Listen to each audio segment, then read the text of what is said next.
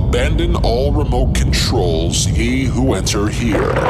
It's time to unlock the gates to Telehell. If you missed it last week, we took a look at the origins of the TV movie.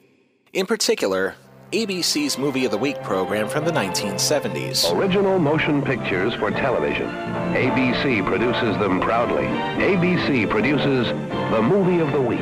We sort of left things hanging at the end by stating that by the time the program got folded into a generic Sunday night movie banner in the mid 70s, there was less of an emphasis on the made for TV stuff and more of a focus on big Hollywood blockbusters. And that any TV movie that's ever been made since 1975 has seen a noticeable lack of quality control, especially during the 80s and 90s when things really started to take a downhill tumble. Not that there weren't any good ones to be seen, but those moments were really meant more for miniseries, the multi part TV movies that benefited from a larger budget. But as far as actual TV movies went back then, the term Movie of the Week was less an umbrella title for a unique presentation and more of a colloquialistic way of saying, let's just throw shit on the wall and see what happens. And while there have been more than enough of the lesser kind of TV movies to fill up a spin off show, we figured that the first TV movie that we cover here is not an obvious piece of cheese.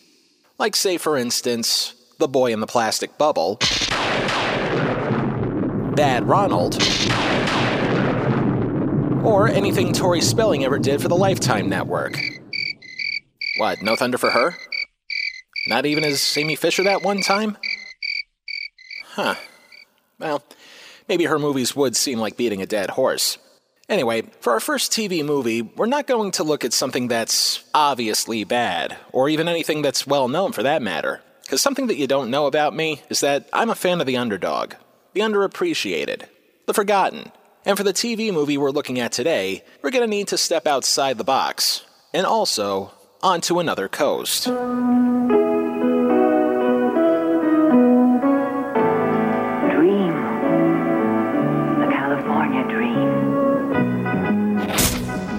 If Belinda Carlisle considers heaven to be a place on earth, then she clearly never looked around Southern California in the mid 1980s as she was playing with the Go Go's.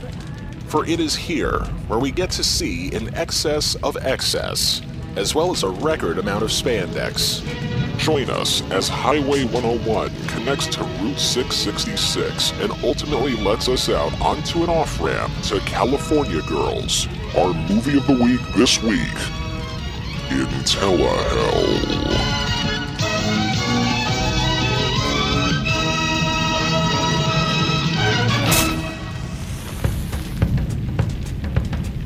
Since this is a TV movie, we adjust our judgment slightly.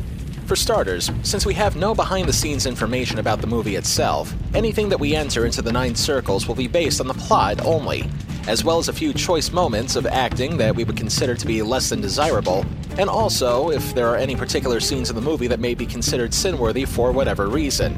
Otherwise, we're just judging the movie for the movie, nothing else. So, without behind the scenes info worth noting, let's talk a little about the cast first. Which, for a low budget mid 1980s TV movie, was a surprisingly solid one. We're not talking any Oscar winners here, but at least there are people in this who I've actually heard of. Our main character is Nathan Bowser, an auto mechanic from New Jersey. He's played by another one of those actors who has gone far underappreciated over the years Robby Benson, who, up to that point in his career, made a name for himself appearing in cult classic 70s sports movies One on One and Ice Castles. Fast forward six years after this movie aired, and Benson would become best known for playing this guy. You can't stay in there forever. Yes, I can. Fine, then go ahead and starve. If she doesn't eat with me, then she doesn't eat at all. That's right. His biggest claim to fame continues to be as the voice of the Beast in various incarnations of Disney's Beauty and the Beast, except for the live action version because even he knew when enough was enough. Rounding out the cast were a stable of steady working pros, including Martin Mull, Ernie Hudson, Tawny Kitaen, Doris Roberts, and Charles Rocket. Charlie, how are you feeling after you've been shot? Oh man, it's the first time I've ever been shot in my life. I'd like to know who the fuck did it. Yes, ladies and gentlemen, that Charles Rocket.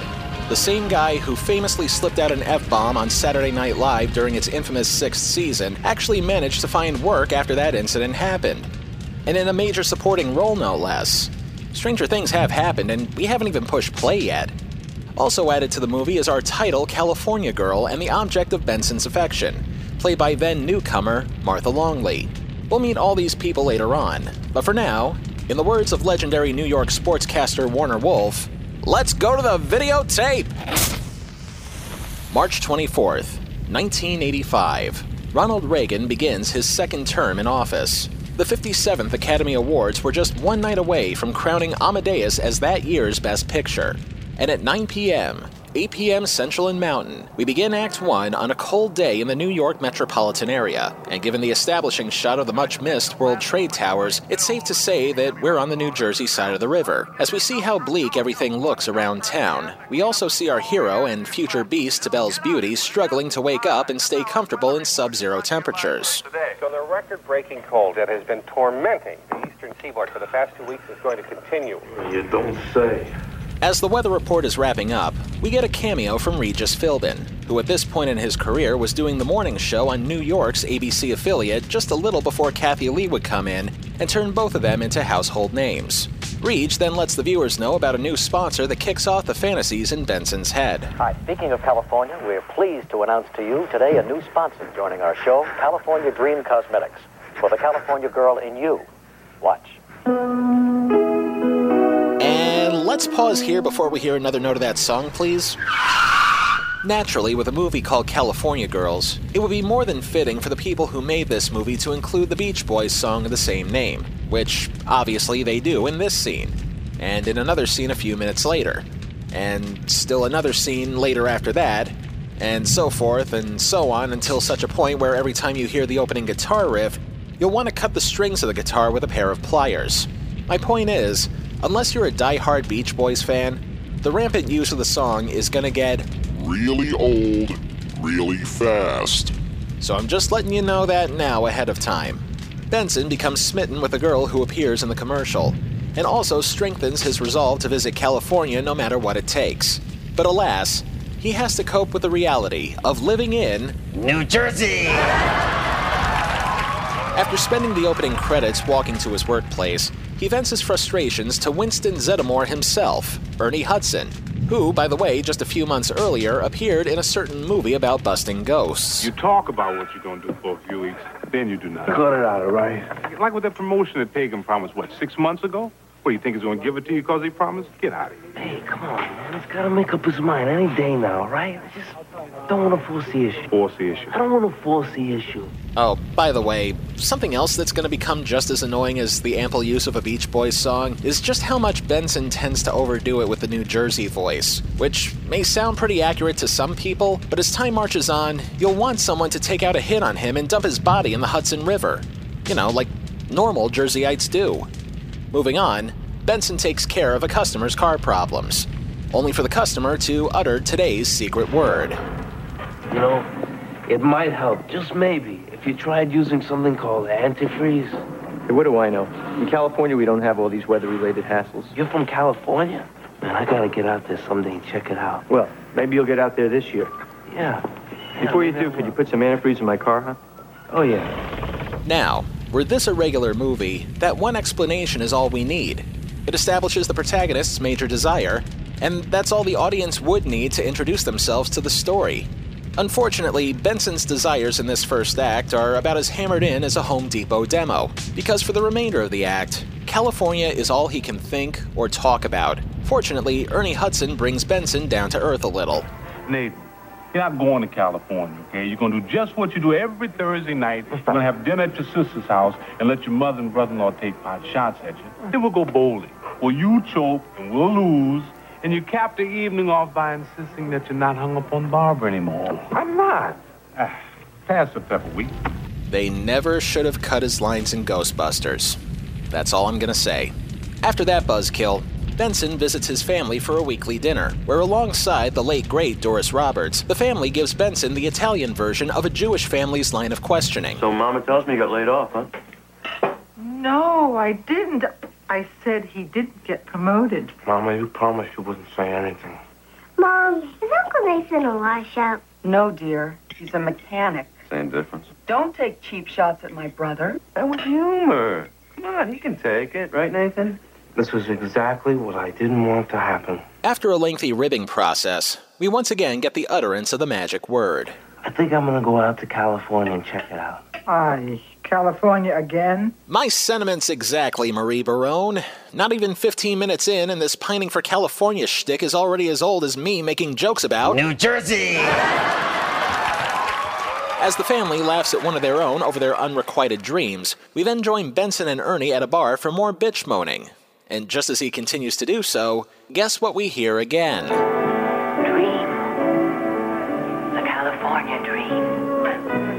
In an effort not to keep playing the song, because we know how expensive music can be sometimes, let's just say it's this particular playing that convinces Benson to leave America's armpit once and for all, much to Winston's chagrin. Nate, look, all I'm saying is what what do you really know about California? I'm not talking posters here. I'm not talking fantasy. No. I'm talking what do you All right. really know about California? All right, you want to know what I know? All right, I know that is where people go when they want to wipe the slate clean. And man, I know that's where I want to be.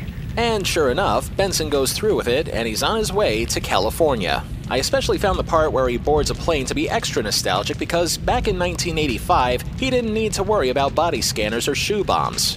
Ah, the simple days.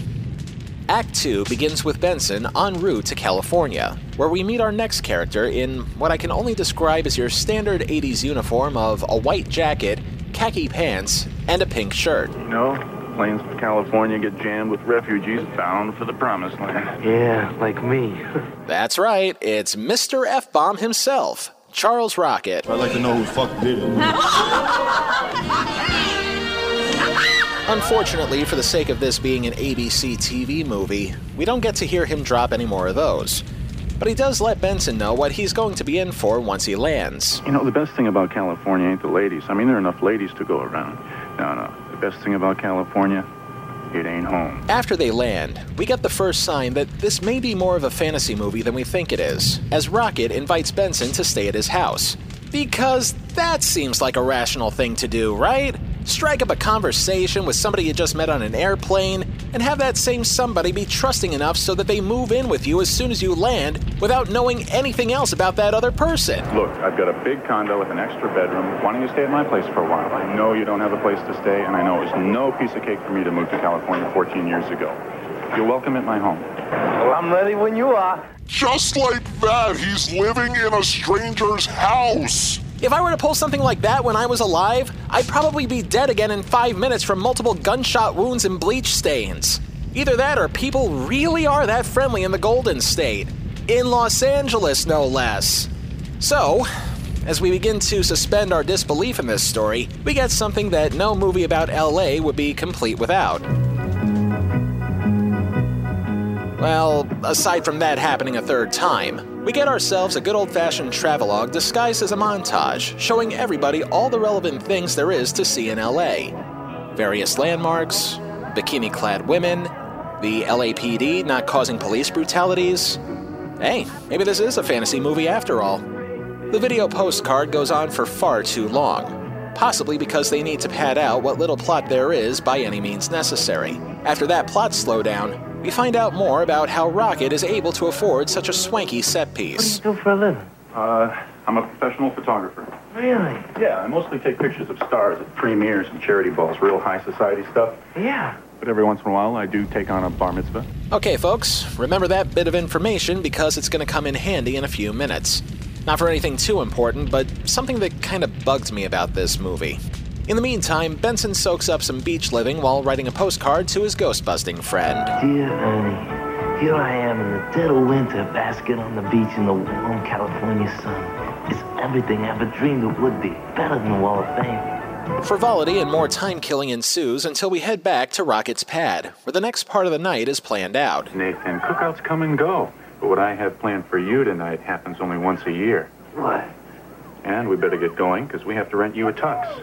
A tuxedo?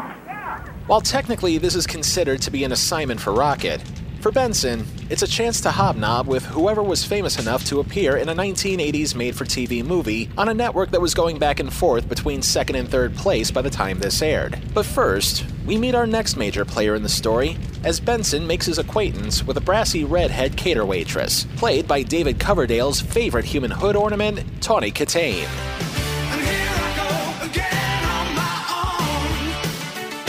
Yes, the lady who dances on the cars in that song.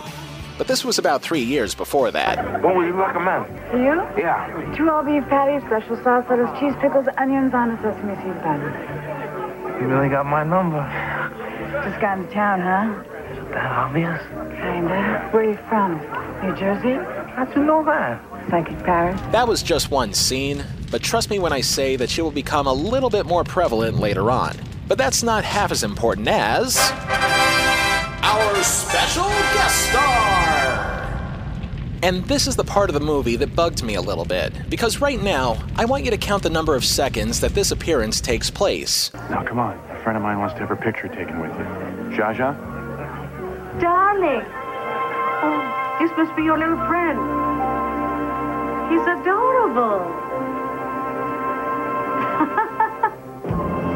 And that's it, folks. 12 seconds, six of which were spoken, is all that we're going to get with Zsa Zsa Gabor. Another one of those personalities who I'm going to ask you to ask your grandparents, or even great grandparents, who she is. The short version is that she was kind of a big deal from the 1930s to the 60s as an actress and a socialite, and continued to be so up until her passing at age 99. But despite the fact that she was already in her 70s when she made her all too brief cameo, the movie, for some reason, treated her as a big deal. So much so that her name is prominently listed in the opening credits as the movie's special guest star. Yes, even more special than Regis Philbin, who's only listed in the closing credits.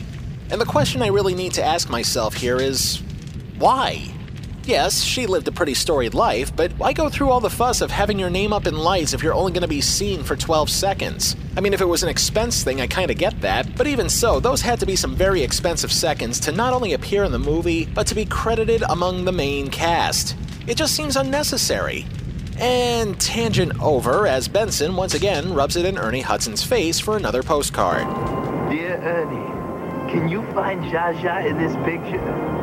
At this point, the movie is about 30% complete. And aside from Benson moving to California and moving in with a villain from Dumb and Dumber, there hasn't really been much of a story so far. If only there was some sort of ex machina that would take place to speed things along. Oh, wow. What? She is so beautiful. Who? The billboard. Oh, yeah. Well, I guess a crashed car sort of counts as an ex machina, since that would make the car an ex machine. And who else does he bump into than our leading lady? And the reason why ABC is paying a raft of money to the Beach Boys, as we meet our California girl, Heather, played by Martha Longley, in one of only three roles she would ever pursue in her acting career. Aside from episodes of LA Law and Simon and Simon in the 80s, this would be about as big a break as she would ever get in showbiz, though not as big a break as the one Benson and Rocket just put into her car. Well, it's clearly your fault. My fault? You rammed right into me. After you didn't stop. You weren't even looking where you were going.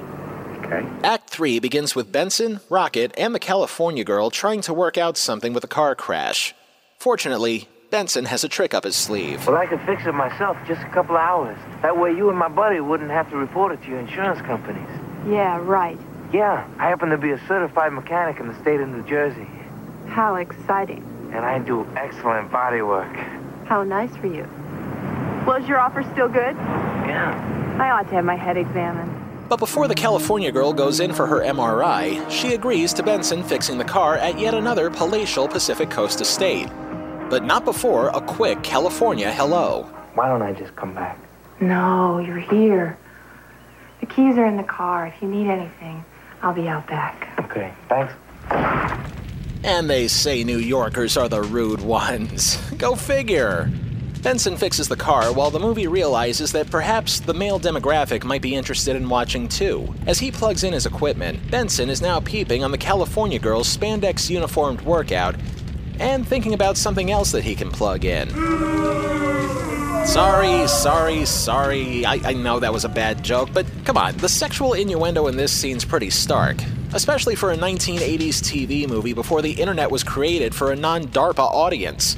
People needed to fantasize wherever they could if they couldn't afford premium cable. And if Jane Fonda and Denise Austin ever taught us anything, it's that people in the 80s got off on people in tight workout gear. All the while, we actually hear a song in this montage that's not a Beach Boys tune. The Pointer Sisters, Jump for My Love. After a series of back and forth scenes of Benson fixing a car for the ladies and California Girl jumping for the male's attention, the car gets fixed much to California Girl's amazement. I uh, tightened your belts and I, I rimmed your valves. I thought my day was strenuous. I'm getting exhausted just listening to you.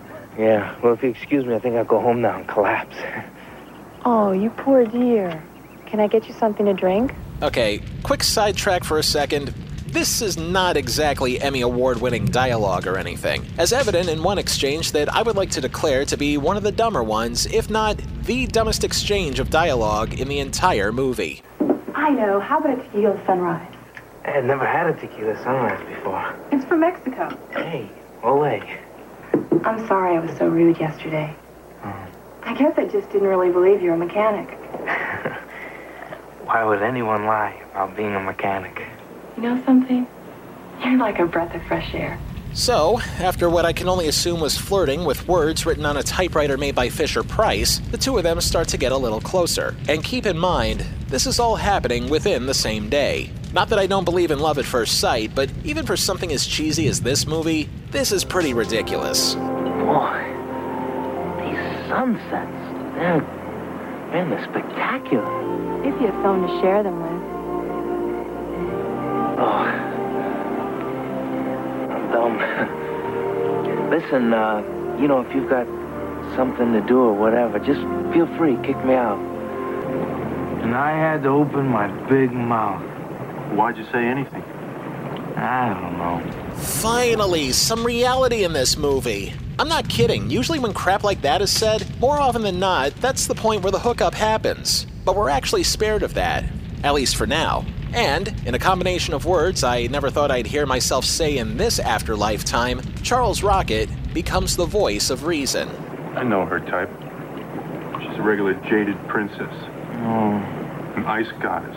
Oh. Total barracuda. I really blew it, huh? The next day, as Benson narrowly avoids various bikers and roller skates on a sidewalk, guess who makes her second appearance of the movie?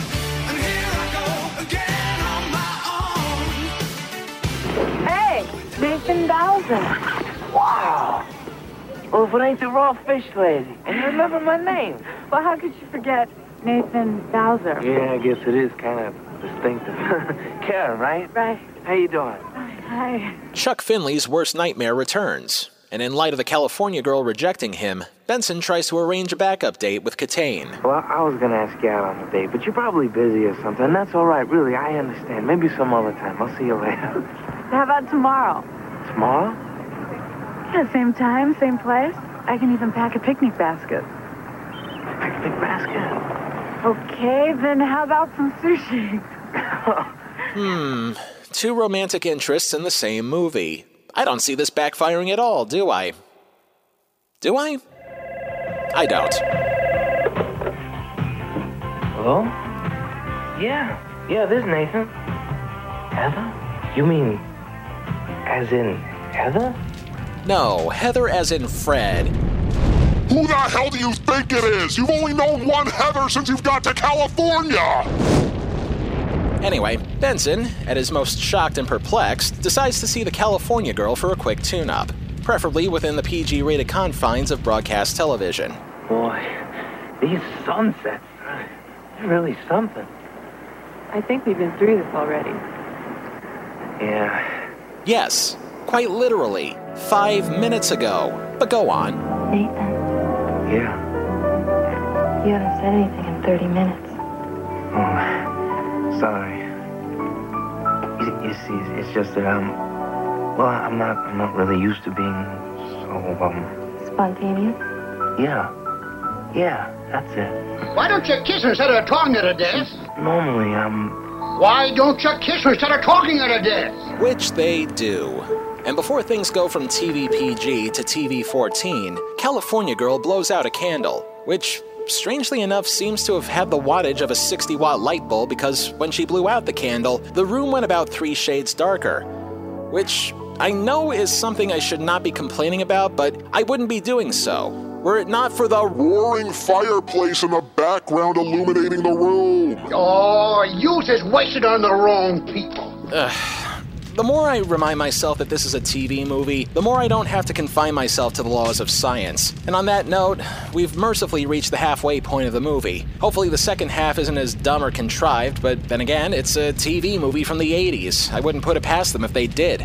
We'll see how Benson lives out the rest of this California dream. After the break. Tuesday, when Jack visits a shrink. Relax. Ah! It's a prescription for laughs on Three's a Crowd. Then Mona's looking for love in all the wrong places. Oh, oh. I want to kiss Grandma goodnight. Take a number. Who's the boss? All starting at 8, 7 Central. Tuesday. Tuesday, join two special couples for two exciting hours. First on MacGruder and Loud. I have something to tell you. Jenny finds out she's pregnant. I really want this baby. And Malcolm gets some on-the-job training. I'm scared. We're gonna do this. Then it's the show everyone's talking about. Was it good for you, too? Dave and Maddie take a ride on the Murder Express. Oh, I can't remember when I've had this much fun. And wind up on the wrong side of the tracks. Moonlighting, right after MacGruder and Loud, all starting at 9, 8 Central, Tuesday. Before we get back to the movie, a friendly reminder that we're still doing our Twitter contest. We're giving away nine screener DVDs from popular TV shows of the past few years, and we pin that post to the top of our feed at Telehell Podcast. All you have to do to enter to win is like and retweet. That's it. But before you do that, I should also mention that we're going to be adding a prize to the pod, and we'll tell you a little bit more about that just before this review is over. And let's just say it may have something to do with the very thing that we're looking at. In the meantime, back to the subject. And now we continue with California Girl. Act 4 begins with Benson waking up the next day in California Girl's home and getting ready for the day. Good morning, darling. Mm. Are you hungry? I made some breakfast. Uh, how about a croissant? It's French. So, for those keeping track so far, we've learned from this Rhodes Scholar of the Pacific Palisades that tequila sunrises are from Mexico and that croissants are French. Yet another groundbreaking story from the pages of the medical journal Duh. Moving on, Benson soon squeezes in another dispatch to Captain Munro Kelly from the movie Congo. Dear Ernie, her name is Heather. And on a scale from 1 to 10, she's a firm 14. What can I say about her? Except she's beautiful. She's the girl of my dreams. And best of all, I think she likes me. You think she likes you? You spent the night with her. Wake up in her bed. She makes you breakfast. And she teaches you the intricacies of a croissant. And you only think she likes you? I don't want to insult the people of New Jersey any more than I already have, but that statement makes doing so easier than playing T ball. While drunk. Thankfully, the stupidity of that line is washed away by the use of Still Another Montage, as well as the other Beach Boys song that the movie could afford the rights to. Wouldn't it be nice if we were older? Then we wouldn't have to wait so long. And at this point, I gotta ask was this supposed to be a movie of the week that aired in the early 70s? I mean, think about it. As we mentioned last week, those movies ran 90 minutes with commercial breaks. The fact that there's more padding in this movie than an 80s dress with broad shoulders is kind of giving me the possibility that it might have been. This is now the fourth time filling montage that we've seen so far, including the opening credits, the tour of LA, Benson fixing the car, and now he and California Girl frolicking about town. We get it. This is a severely underwritten movie that's trying to use visuals to grab our attention, and it has every right to do so. But even 80s excess has its limits. Once that ends, we find out that Benson had exceeded the two week grace period that he gave himself before he left New Jersey. If he liked California, he would stay. Well, knowing how he feels about the girl, maybe he thinks he likes it. I think she likes me. So much so that after said two week fling, he decides to move in with California Girl. And one more time, Charles Rocket becomes the voice of reason. You know, there's no better way to screw up a relationship than to move in with somebody and find out what they're really like. Or worse, have them find out what you're really like. My mind's made up. You're making a big mistake. All right, all right. In California, things happen fast. And if it feels right, you trust your instincts and go for it. Gee, I wonder who gave you that jerkwater advice. Another thing we're wondering at this point, we're about 60% of the way through the movie, and the levels of too good to be trueness are breaking the meters. Certainly, there has to be some sort of conflict on the way, right? Thankfully, the reality eventually hits Benson that he's going to need to make a living somehow.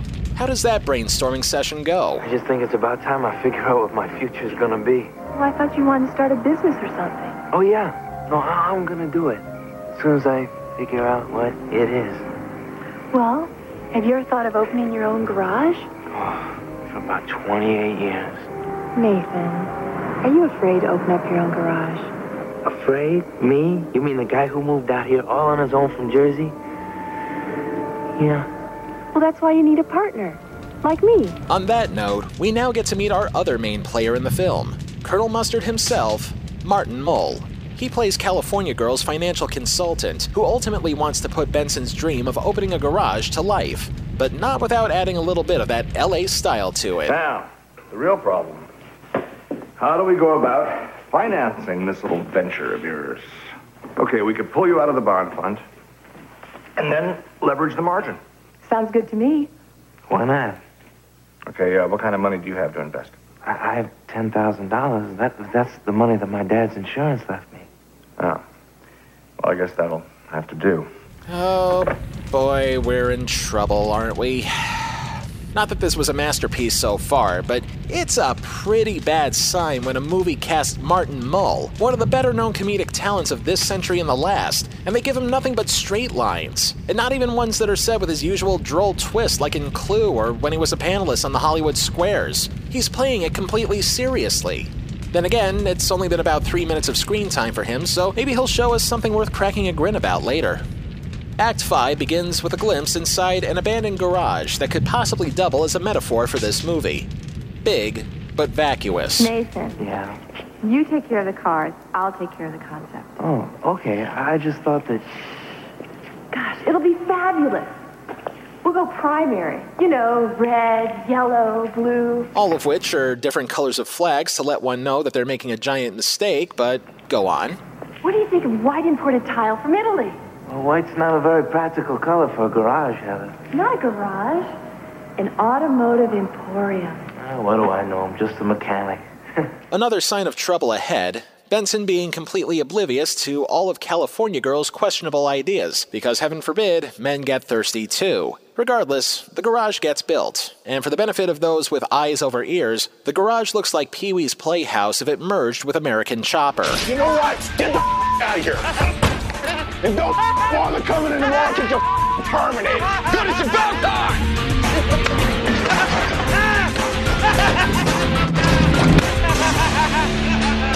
That eyesore aside, the shop is ready to run. But not before Martin Mull steps in, replacing Charlie Rocket as the movie's new voice of reason. You know, a lot of men have tried over the years to please her, and I mean a lot of men. You're the first one to succeed, Nathan. Congratulations. Thanks. You take a lot of vitamins? Yeah. Enjoy. Hmm, that sounded vaguely like foreshadowing. Anyway, Benson tries to get closer to California Girl while on the job, but clearly there's a difference between work and play. I've got to go. Bye. Go. Wait a minute. Where are you going? Beverly Hills, What's in Beverly Hills? the glitter crowd. I've just got to do some last minute hype for the business. Well, how about some company? Well, I'd love some, but well, somebody has to stay here with Esteban. After closing things up, Benson heads to a nearby diner for a cup of coffee, when who should remind us that she's still a part of the movie? You have really got a knack of popping up unexpectedly. As opposed to someone who doesn't have the courtesy to show up when he's expected. Yes, it only took another 25 minutes between scenes, but Tawny Kitaen reminds Benson and the audience that not only is she still a part of the story, but also that Benson is about a month late for their date. All the way in Act 3. Which, not for nothing, kinda adds credence to the idea that this might have been a 1970s movie of the week that was stuck in development hell, but they added songs, montages, and the girl from Bachelor Party to pad things out to two hours. There's also further proof that this may turn out to be a fantasy movie once and for all, because Tawny is surprisingly forgiving over the extreme lateness of the date. You know something? You're right. I should have called. No excuses. I'm sorry. Truth is, I just wanted to watch you squirm a little bit. How'd I do? Great. Oh, good. Can I have a cup of coffee now? After that bit of pointlessness, it's the grand opening at the garage, and already cars are lined up around the block. Whoa! Not a bad start, huh? I knew my concept was fresh. I don't know if we can handle all these cars. You know, I'm the only one here. and We don't have no mechanics. Well, we'll hire some more tomorrow. Darling, thank you for making my dream a reality. And it's here where I have to ask another question. We're now approaching 75% of the movie's completion, and I can't help but feel like there's something missing from it. After all, up to this point, the movie seems to be a combination of wish fulfillment, travelogue, and enough Beach Boys royalties to give Brian Wilson an upgrade in fluoxetine. But after all of that is said and done, how else can they pad out the movie? And more importantly, where's the conflict? Where's the consequence? Hell, this movie doesn't even have a villain. Play back that last minute again. Darling, thank you for making my dream a reality. That's it! That's what's been missing from this movie! An antagonist to help burst Benson's bubble. No wonder it looks like everything's being handed to him on a silver platter. Nothing stopped him or got in his way so far. He's just cruising along with absolutely nothing weighing him down. Uh, quick, play the next scene. My contribution to the business is over. The concept's hot, the cash flow's flowing. Hey, we're a breakout company. Okay, okay, but I gotta tell you something. I need some help because I was here all alone. And I mean, man, at one time, there was one. I Nathan, mean, yeah. I get the point. Let's not ruin the evening. Get out of there, Robbie! It's a trap! She's the bad guy! Run! Alas, Benson is pretty much on his own at this point. Also, by this point, our fifth montage and our second Pointer Sisters song, as Benson tries to run the business all by himself to the tune of the Neutron Dance. Just promise me you'll call as soon as we get off the phone, all right? Yes. Okay, thank you. Listen, baby, I love you. Okay, let me save you two and a half minutes that could have went to better story development. An exhausted Benson returns to California Girl's house, though at this point in the movie, we may need to consider calling her California Mountain Snake instead. Nathan? Nathan, you're late. And what happened to your uniform? My uniform? What about me? You better wash up before you get everything all grimy. Dinner's on the table. Heather, why didn't you call the mechanics local like I asked you, like I begged you? Oh, Both are laughs. I'm sorry. It's not funny, but I thought I dreamt the entire conversation. No. You see, I fell back asleep, and I thought it was all part of a dream. It was not a dream. It was a nightmare. It was a greasy, grungy, grimy sweatball of a nightmare. Do you understand what I'm saying to you, Heather? Elliot warned me this would happen. What would happen? Elliot said you were the type to turn into a full-fledged workaholic on me. What? And he was right. Now, wait a second. Good night, Nathan. There are so many things I want to say about this scene, but I don't want to come off looking like a sexist. For now, let's just say that Benson is primarily in the right here. Yes, the girl should have called for more mechanics since that would be her responsibility as majority owner of the company. But Benson is the other piece of that ownership who probably could have done the same thing. Granted, he was working on all the cars by himself, he hasn't lived in the area long enough to know which mechanics would be the best to hire, and that would include even hiring a receptionist who could probably do the job of calling the mechanics for both of them. But sure, have him sleep on the couch because his uniform is a mess and he hasn't washed his hands. Fortunately, we get another voice of reason from an off screen Ernie Hudson, who sent Benson his jersey belongings. I passed around the pictures of you and Jaja. All the gang was knocked out by it. And Heather sounds too good to be true. In the very literal meaning of the term, yes. Benson then writes him back. Moving to California was the smartest thing I ever did. It's a paradise. What else can I tell you? What um, What else can you tell him? Well, let's pretend for a second that him is her so I can properly use this clip. Tell her the truth. I mean, you have to be a certain level of stupid not to realize what's going on here. The California mountain snake is using you. Granted, those snakes are non venomous, but the bite is still pretty painful. You're overworking yourself just so you can continue to get sniz on the rag, and now that the slightest problem is starting to creep up on you, things are beginning to fall apart. And now, you have the unmitigated gall to tell Ernie Hudson, a Ghostbuster, a police sergeant working with the Crow and the warden at Oz Prison, that everything is fine? Denial ain't just the river in Egypt. Act 6 starts with Benson now facing a barrage at the garage. But when he enters, there's suddenly a team of mechanics working on everything left and right. Just like Benson requested 24 hours earlier. But at least that's one load off of his mind. The other one, however, is still lingering. Heather, listen, about last night. Forget it. It's ancient history. Well, I'm really sorry. Can you forgive me? Of course. Oh, good. I forgive you too. Me? What exactly do you forgive me for? All right, oh, okay, okay. How about this? For the sake of our relationship, we'll make a pact. We just won't argue. Not about nothing, not, not even about business. Okay. All right. So, while Benson is inevitably being led into a false sense of security, he clears his head on the beach where we bump into an old familiar voice of reason. Do you think we could go out and get a cup of coffee or something? Well, I'd love to, but I'm late. I'm meeting Rita downtown.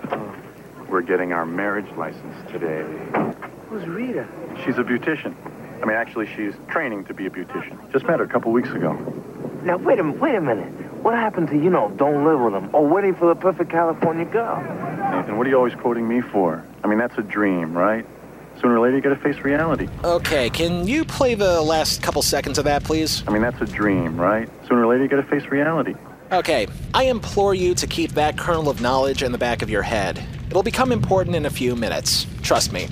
Rocket exits the movie en route to his next part in Earth Girls Are Easy as Benson continues to put things in perspective. And as he does, we get one more visit from Mona Loveland from the new WKRP in Cincinnati.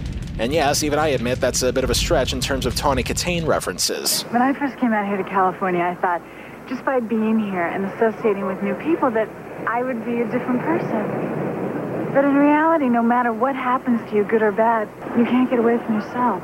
I gotta get going to work. Oh, no, no, wait, wait, wait. When am I gonna see you again? You know where you can find me? Right here on the beach. Well, I'll be looking for you. And I hope you were paying attention to that line as well, because that too will become important soon. After Benson clears his head, he returns to the garage, where. All hell breaks loose! Starting with a garage that's been cleaned out from top to bottom. Why? Let's let Colonel Mustard explain. So you say they got everything? And more. And we're talking Mercedes, Roland, Jacks. I mean, the numbers are staggering. Have you contacted the police? Well, I was going to, but I thought I'd better talk to you first. Good. No sense bothering them, huh? Yeah, I figured you'd want to contact our insurance agent. Well, under normal circumstances, of course I would, but I think in this case, it would be kind of inappropriate. Why is that? No insurance. What am I supposed to do when the customers come back for their cars? That should be very interesting, and I wish I could stick around to watch. You still got Heather. Bye-bye, Nate. There it is. There's the Martin Mull I was hoping to see in this movie. Slick, snarky, smarmy, and yet you still have to love the guy for doing so anyway. But we're not done yet, as Benson continues to hang on to what is already a world that's collapsing around him by turning to the California mountain snake that started this whole mess for help. And I hope the clothes that he's wearing is armored for snake bites. Heather, look, we're in big trouble. The business is kaput. The money is kaput. Elliot is kaput. But we still have each other. Who's that guy up on the balcony? That's Sean. You met him this morning with the computer? What the, You mean the girl you've been pining for in the entire movie, only to treat you like dog shit in the last 20% of it, is treating you like an even bigger pile of dog shit now? Stop the presses! Hey, look, Nathan, I'm sorry. But well, the truth is, I hope we can still be good friends. And just out of curiosity, how soon do you think you get your stuff out of the den? Thankfully, he retaliates by pushing her into a swimming pool. Which is probably as PG rated a thing that you could do on network TV in prime time in the 80s. But let's not think nasty thoughts. And as if it wasn't bad enough being placed in the friend zone, what would California truly be without.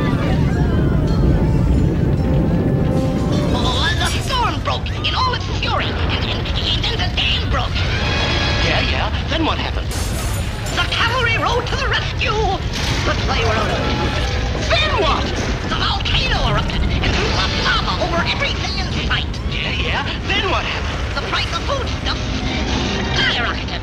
Is that all? No, no, no, the Daffy Duck part didn't happen. In fact, if we were to really examine most of the events of this movie, none of it happened.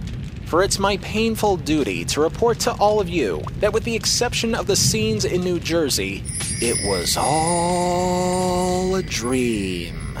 And the movie can kiss the fattest part of my ass for doing that to me. Remember that first kernel of knowledge I told you to keep in the back of your head? I mean, that's a dream, right? Sooner or later, you gotta face reality. Well, it turns out that Charles Rocket was not only the voice of reason, but I think he was also trying to warn Benson that the worst cliche of all was about to crush him like a boulder. Look, I know I've been going on far too many tangents this episode, but of all the cliches there are in any form of media, the one where it was all a dream is probably the laziest, the most unoriginal, the most devoid of any creativity, and it's even an insult to the word crutch. And you know what else? I'd like to volunteer a lightning strike on this cliche. Do it!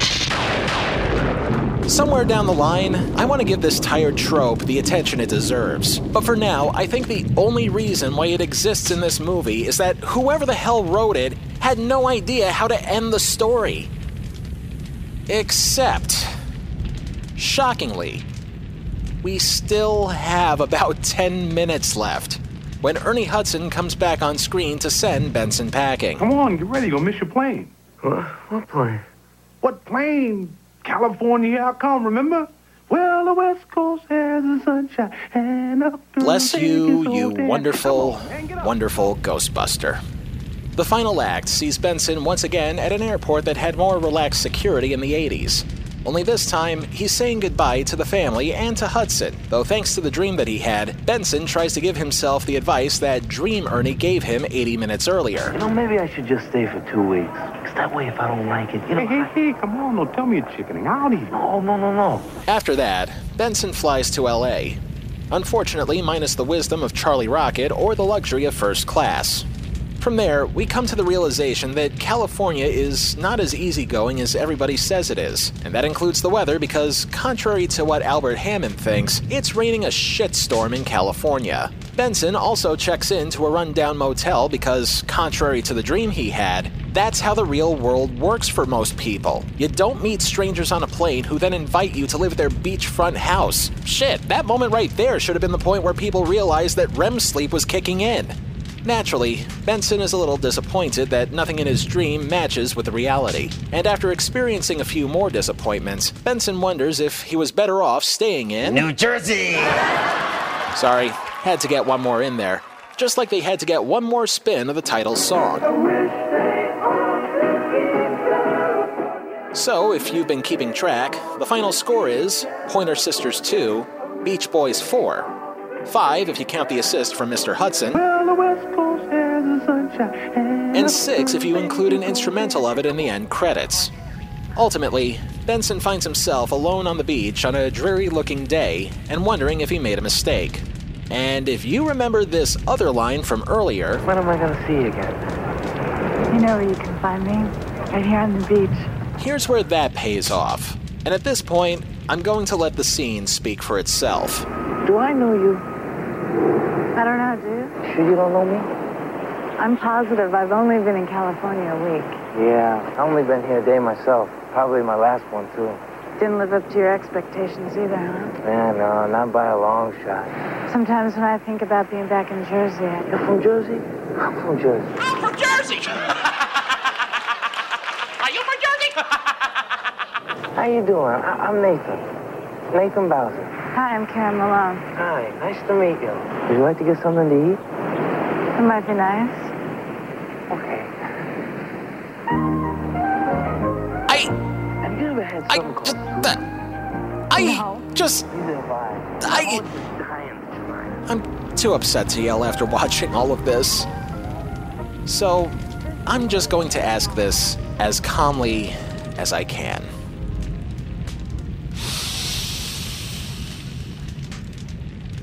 What? The fuck was that? What the flying fuck was this eternal sunshine on the spotless mind shit? Does this mean the moral of the story is that if you dream about somebody who appears several times in said dream, that you'll eventually show up in real life? With that kind of logic, Charlie Rocket and Martin Mull should have been out on the beach with metal detectors, and the California girl should have been somebody, anybody. She should have been there too. Because unless I'm reading this incorrectly, the movie is trying to get us to believe that. And with a minor character, no less, that may have had at best, at log no more than five total minutes of screen time. Why not end with the California girl standing in Tawny Kitaen's place and have her act like a normal person instead of the snob she turned out to be in Benson's dream? That would have made a lot more sense than when we got here. Shit, Jean-Jacques Gabor appearing on the beach would have made more sense than this. It's bad enough that they added the cliche that it was all just a dream. It's even worse that this was the payoff for the past two hours of mind-numbing mindlessness. That's it. I'm done. Fire up the circles. Now! Limbo, lust, gluttony, greed, wrath, heresy, violence, fraud, treachery.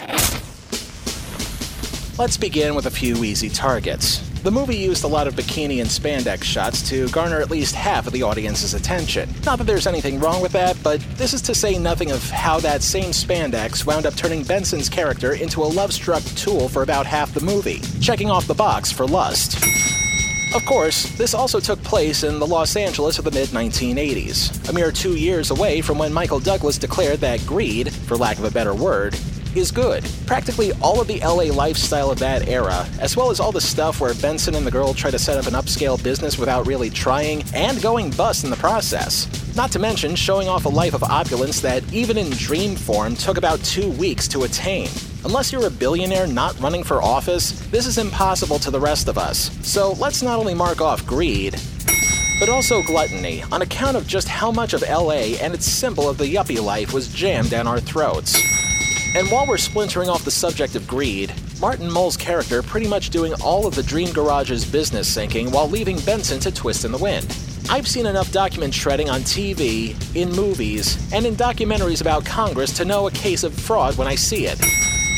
Also, the very fact that Benson's dream took place over roughly 80% of the movie and was ultimately negated once he woke up, it not only tainted his California dreams once he got there, but once he realized how shitty everything was compared to living in New Jersey, it also helped put his grand plans to start fresh in limbo. At least for a little while, until you get to the ending. That's stupid. Stupid. Couldn't believe they couldn't come up with a better payoff ending. I already blew out a vocal cord expressing my anger at that moment, so I think wrath is a given here. Just as I'm sure many viewers were pissed off over how it turned out, and they wish that they were watching the movies on NBC or CBS instead. 1985's California Girls earned 6 out of 9 circles of telehell. The good thing about certain TV movies is that most of them only air once. If you're lucky enough to be somewhat entertaining, you get the luxury of being rerun on the network. Followed, if you do really well, by a lifetime in syndication. And while I did just spend an obscene amount of time bad mouthing the damn thing, I still think it's probably worth seeking out just to see how stupid this whole thing is. But there's a problem. This title is so obscure that, with the exception of this copy that I have in my possession that came from the original broadcast with commercials, this is the only copy of the movie that seems to be available in all of existence. I'd like to change that. As we mentioned in our commercial break, we're currently in the middle of a contest where we're giving away some stuff. This week, in light of what we just went over, as well as the fact that some of you listening may need to see it in order to believe some of the parts that we hated the most, we'd like to spread the dark gospel of this movie to as many as possible. But we only have six blank DVDs to burn.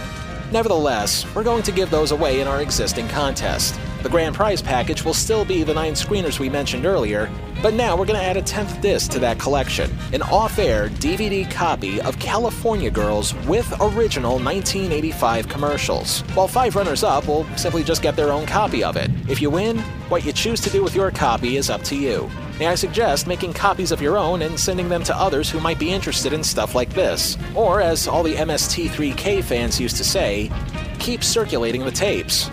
It's pretty much that. Keep an eye out for a new tweet at Telehell Podcast for your chance to win. If you already entered the previous week, don't worry, you're still in the running, and the drawing will still be held on March 8th 2020. But other than that, this movie really took a lot out of me. Which sucks because unfortunately the underworld doesn't have a coffee break or anything. I gotta keep on going for the next thing. Wait. Huh? When did we get a fax machine? And why? Do these things even still exist? Oh well. Uh oh. It's from the boss. This could be interesting.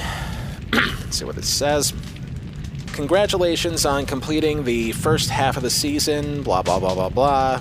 You've proven to us that you're capable of handling the work that you're given, yada, yada, yada. This marks the end of your probationary period in hell. As a result, you are now entitled to additional benefits, one of which will be arriving in your mailbox shortly. Please use as soon as possible. We'll be watching. Hmm. I'm honestly not sure if this is a good thing that's about to happen. You've got mail. A day pass? What's this? Turn it over. To the recipient of this day pass, you've earned the right to return to the mortal world for exactly one hell day, or as measured by Earth time, 36 days. During this time on Earth, you must spread the word about what you do to mortals, but without fully exposing your identity as a hell demon. A disguise will be waiting for you at the nearest lava geyser out of here. You must return to hell within the dates stamped on the pass. Failure to do so will result in permanent soul dissolution in the acid of your choice either sulfuric, carbolic, or hydrochloric. Have a nice day. Okay, I'll bite. Spread the word about what I do, huh? Well, lucky for me, I know one place to go for that. Now, let's see, 36 days from today is April 5th. Oh, I'll definitely be back before then. Well, I've got some work to do. Thanks for listening so far. We'll see you in April. And don't forget, If it's not in Telehell, it's not worth a damn. Telehell was written, produced, edited, and narrated by me, Justin Hart. All clips used in this program are protected under the Fair Use Doctrine of the U.S. Copyright Act of 1976, and all clips used come courtesy of their respective companies and owners. Some of the music used in this program comes courtesy of YouTube and their audio library service. Telehell is a production of Horton Road and is distributed by Libsyn. There's now more ways to listen to Telehell than ever before. Of course, the usual ways Apple Podcasts, Stitcher, Spotify, and our website, telehell.libsyn.com, but also these new places, including Castbox.fm, Podtail.com, ListenNotes.com, MyTuner-Radio.com, and Blubrry, which is spelled B U L B R R Y.com. We'll have many more coming soon. And as always, don't forget to like, comment, rate, subscribe, and share on our social feeds. Twitter and Facebook, both at Telehell Podcast.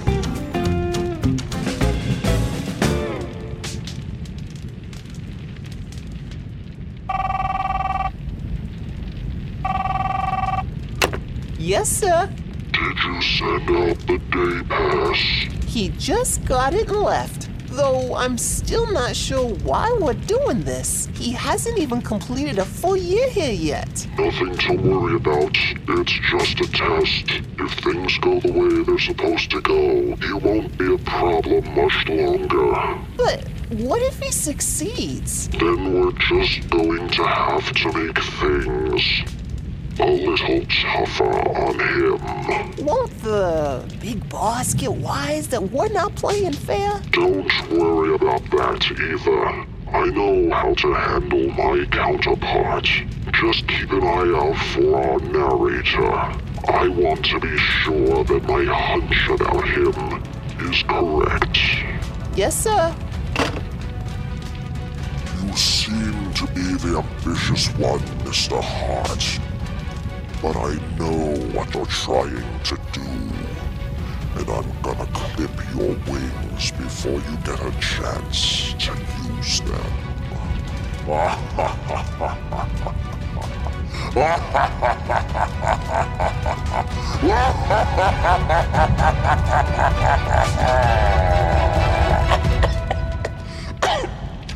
Can you send in more cough drops, please? The part of the Devil's secretary was played by Joan Bishop.